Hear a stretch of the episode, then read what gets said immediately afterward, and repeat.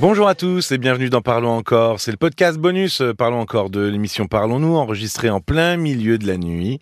Je suis Paul Delair et avec moi Caroline Dublanche. Bonsoir Caroline. Bonsoir Paul. Charles a un rapport difficile avec l'argent. Euh, Il n'en manque pas particulièrement mais il n'arrive pas à le dépenser. Lorsqu'il veut s'acheter quelque chose, ben, il fait toujours marche arrière. Il avait un peu de mal avec euh, les réflexions de son entourage. Et alors, il n'était pas particulièrement radin puisqu'il donnait de l'argent à des gens qui étaient dans le besoin.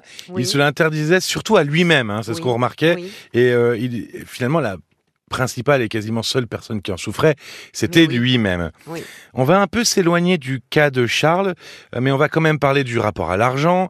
Euh. C'est comme... euh, alors, comme c'est une raison très courante de conflits entre proches, euh, on va aborder la radinerie. Oui. Et puis parce qu'on connaît tous une personne radine. Hein. Pour commencer, euh, faut qu'on fasse une distinction entre ce qui relève euh, presque de la pathologie et, euh, et finalement de la contrainte imposée par la vie, par le contexte économique, alors sûr. surtout actuellement. Euh, Il y, a y un distinguo à faire entre les deux. Ah mais évidemment. Euh, on- ce, dont on va parler, on est bien au-delà euh, du sens euh, de l'économie imposée par une réalité. Tu parles du, contexte économique euh, actuel où il y a une gestion de l'argent, mais où on peut le dépenser à bon escient. Là, quand on est dans la radinerie et même au-delà, dans, dans, dans l'avarice, on est dans une incapacité pathologique à dépenser euh, son argent. C'est-à-dire qu'il y a, on est dans un contrôle absolu euh, parce que finalement, c'est comme si l'argent euh, était une partie de soi-même. Donc, le dépenser, c'est vraiment être dépossédé Oui, c'est au presque sens propre s'amputer, quoi. figuré. Exactement. Oui, donc on peut vraiment utiliser le terme pathologique finalement dans, ah oui, dans ce parce que cas-là. ça peut, parce que dans ces cas-là, on parle même d'avarice. Alors, le, le personnage auquel on pense tout de suite, c'est Harpagon Eh hein, oui, de forcément. Molière. C'est bon. euh, là, on est vraiment euh, dans un cas de d'avarice euh, vraiment euh, pathologique, qui d'ailleurs, euh, dans, dans ce cas-là, c'est Freud disait qu'il a étudié cela. Il disait que c'était un trait de caractère obsessionnel. Alors, Freud, euh, Et Freud, la théorie psychanalytique. évidemment, il a et il s'est penché sur la Il y a question. une théorie autour de cela. Alors justement, Oui. pour quelles sont les racines d'une personnalité radine? De d'où ça vient? Alors, il y a plusieurs choses, mais puisqu'on parle de Freud, euh, pour Freud, ça s'apparente vraiment à une névrose euh, de type obsessionnel, Euh, et il rattache ça à, à la, en général à cette période du développement de la deuxième année de vie de l'enfant, Ah Oui, très tôt finalement. Oui, où il, il apprend enfin, l'apprentissage de la propreté. On parle de stade anal. Mhm. Donc, à ce moment-là, euh, l'enfant fait euh, véritablement offrande de ses excréments à ses parents, euh, qui le complimentent lorsqu'il va sur le pot. On est déjà dans la première notion de don et de cadeau. Ce, ce- ce passage, cet apprentissage de la propreté, Et finalement, c'est la première production, c'est ah ça oui, c'est ça, c'est sa première possession. C'est ce qui sort de lui, mais qu'il va offrir en cadeau à ses parents parce qu'il voit la joie que cela procure à ses parents, le plaisir que cela procure quand il est propre. Mais à l'inverse, il découvre aussi euh, eh ben, qu'il a un moyen d'exercer un pouvoir et un contrôle sur l'autre. Oui, parce que les parents sont dans l'attente, donc Les forcément, parents sont dans l'attente. il est au centre de le l'attention. complimente, voire l'applaudissent pour l'encourager Ah à oui. aller dans ce sens de la propreté. Et s'il euh, retient ses excréments et qu'il ne leur fait pas ce cadeau, Mhm. eh bien, euh, il se rend compte qu'ils ne sont pas contents. Donc, c'est un premier instrument de pouvoir. Ah oui. Et en grandissant, ce ne sont pas ses besoins qu'il retient, mais l'argent. C'est un prolongement, d'accord. Ben, c'est un prolongement de soi-même. On voit même des- d'ailleurs des, des petits enfants qui à ce moment-là sont assez angoissés, qui ne veulent pas s'en séparer. À ce moment-là, les, les, les enfants n'ont pas euh, on- on- ne peuvent jouer avec leurs excréments. C'est les c'est les parents qui vont leur mettre un interdit. Oui, D'ailleurs, c'est pas un hasard quand on parle d'argent sale. Il y a toujours quelque chose autour. euh, Ah oui. de, de, Je n'avais jamais pensé. de cela. Alors, j'imagine. Alors, euh, Alors ça, c'est la- l'approche psychanalytique. oui, parce qu'après, Mais- dans, dans, dans la vie, dans l'expérience, euh, on pense souvent aux parents, aux problèmes Oui, d'argent des sûr, parents, ou justement aux parents très aisés. Donc, il y, a quelque Oui. chose, j'imagine. Oui, ce qu'ont, bien sûr, ce qu'ont transmis les parents à l'enfant, euh, le, le rapport qu'ils entretenaient eux-mêmes avec euh, l'argent va beaucoup jouer. Euh, Est-ce qu'ils étaient dépensiers? Est-ce qu'ils étaient eux-mêmes très, enfin, radins, pour ne pas dire avares? Donc, si des parents, enfin, s'il y a eu une forme de précarité, que les huissiers débarquaient à la maison, enfin, tout cette, ce sentiment d'insécurité, Hmm, de, de peur, besoin. va, va, va conditionner aussi euh, euh, cet enfant. Donc, il peut, euh, une fois devenu adulte, ça peut donner lieu à des comportements par opposition de flambeur. Oui, même pour quelqu'un qui n'a pas eu d'argent enfant. Oui, oui. Peut-être parce que justement, c'était un sujet sensible. Et de fait, c'est un sujet sensible dans beaucoup de, de- de familles, sujet de conflit aussi. Donc, un lien dangereux. Donc, on peut, euh, euh, on peut par, euh, par opposition, souvent inconsciente, le flamber, cet argent, Oui. y compris de l'argent dont on ne dispose pas. Euh, à l'inverse, on peut, lorsqu'il y a eu des parents très dépensiers, ou le- l'enfant peut, au fond, par opposition aussi, lui, retenir son argent, vouloir conserver son argent. Parce que l'argent, bien au-delà de, de ce qu'il est, euh, de ce qui permet d'obtenir euh, des biens ou, des choses, il a aussi une haute fonction symbolique. Et c'est vrai que l'argent peut euh, venir compenser une insécurité affective, une- des peurs, notamment des peurs du, de manquer.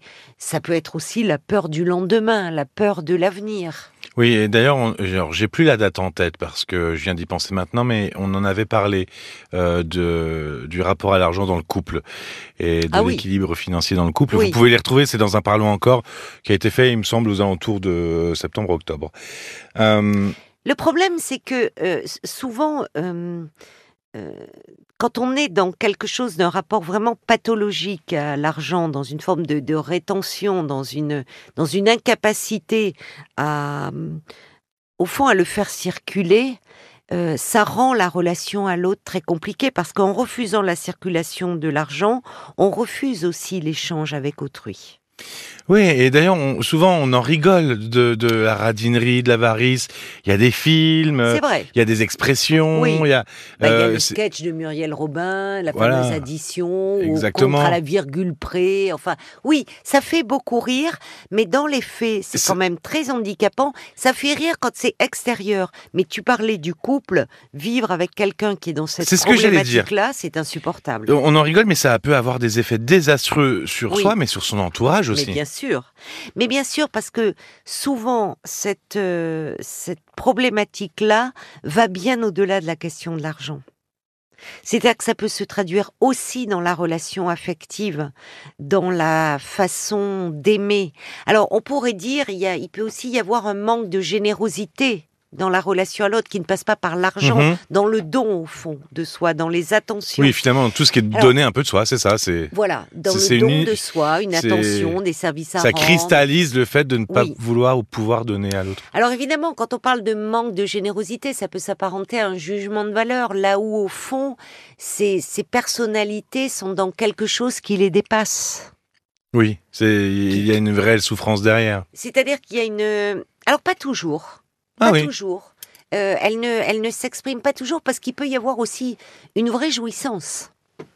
Une vraie jouissance. Ah, à l'inverse, à- carrément. ouais. Ah oui, la jouissance n'est pas dans le fait de, euh, de dépenser. C'est-à-dire que euh, là, on a abordé l'angle de la radinerie, de Mhm. l'avarice. Mais le rapport à l'argent est très révélateur aussi. Il peut y avoir il y a, il y a- il y a, on- les acheteurs compulsifs, où là, il y a une Oui. forme de jouissance à dépenser. Là, dans l'avarice, la jouissance, elle est à...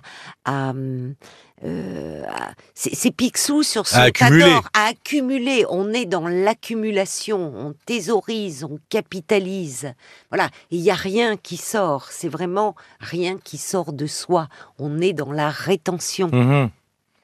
Euh, tu, tu voulais aborder euh, aussi le parfois la signification. Il, il m'a semblé lire rapidement tout à l'heure que il y avait aussi une façon de alors je, je dis ça un peu trivialement, mais de tromper la mort, en tout cas d'essayer de repousser la mort. Oui, euh, ça peut être. euh, on, on voit cela euh, parfois, des, des- ce trait de personnalité qui peut s'accentuer avec l'âge, Mhm. avec le grand âge.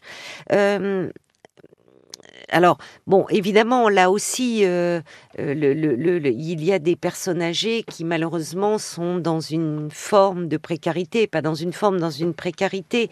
Mais il faut quand même rappeler que cela n'a rien à voir, en fait, ce, trait de caractère avec les moyens financiers dont on dispose. Euh, Oui. réellement, concrètement. C'est-à-dire que là, euh, parce que évidemment, euh, euh, dire de quelqu'un qui n'a pas d'argent qu'il est radin, ça serait, ça serait un peu absurde. Mais on voit, on voit des gens qui ont des revenus qui pourraient se faire plaisir ou faire plaisir aux autres, et qui en fait, leur plaisir, il est dans la conservation de cet argent. Et à l'inverse, on voit des, des gens qui n'ont pas, de- qui ont des revenus très modestes, mais qui, qui sont peuvent dans le faire don plaisir et dans, qui et dans ce capables. partage. Alors, par rapport à ta question, oui, l'argent symboliquement peut être un rempart contre la mort. Avant de terminer, je sais que tu voulais nous euh, conseiller deux livres à ouvrir et à lire, évidemment. Oui.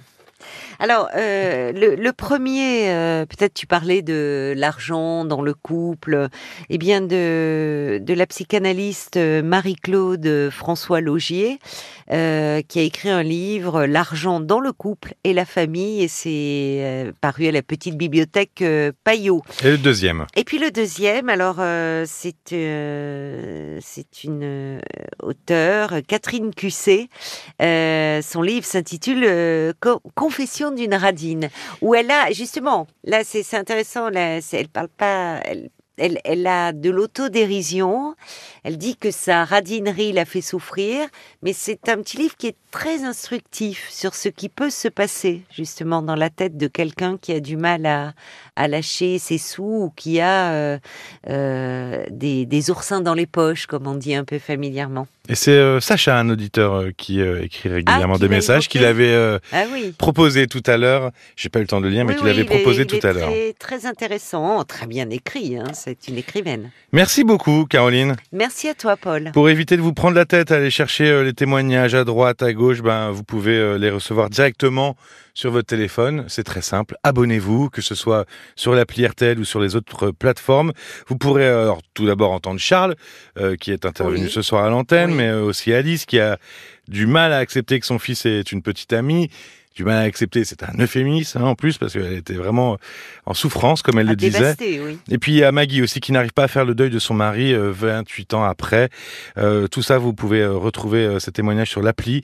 Vous pouvez aussi nous écrire sur l'appli d'ailleurs. Euh, vous pouvez nous soumettre vos thèmes ou euh, si vous voulez passer à l'antenne, n'hésitez pas. Votre message et un numéro de téléphone. Sinon, parlons-nous arobase rtl.fr comme d'habitude. Merci de votre attention. Prenez soin de vous et à très vite. À très vite.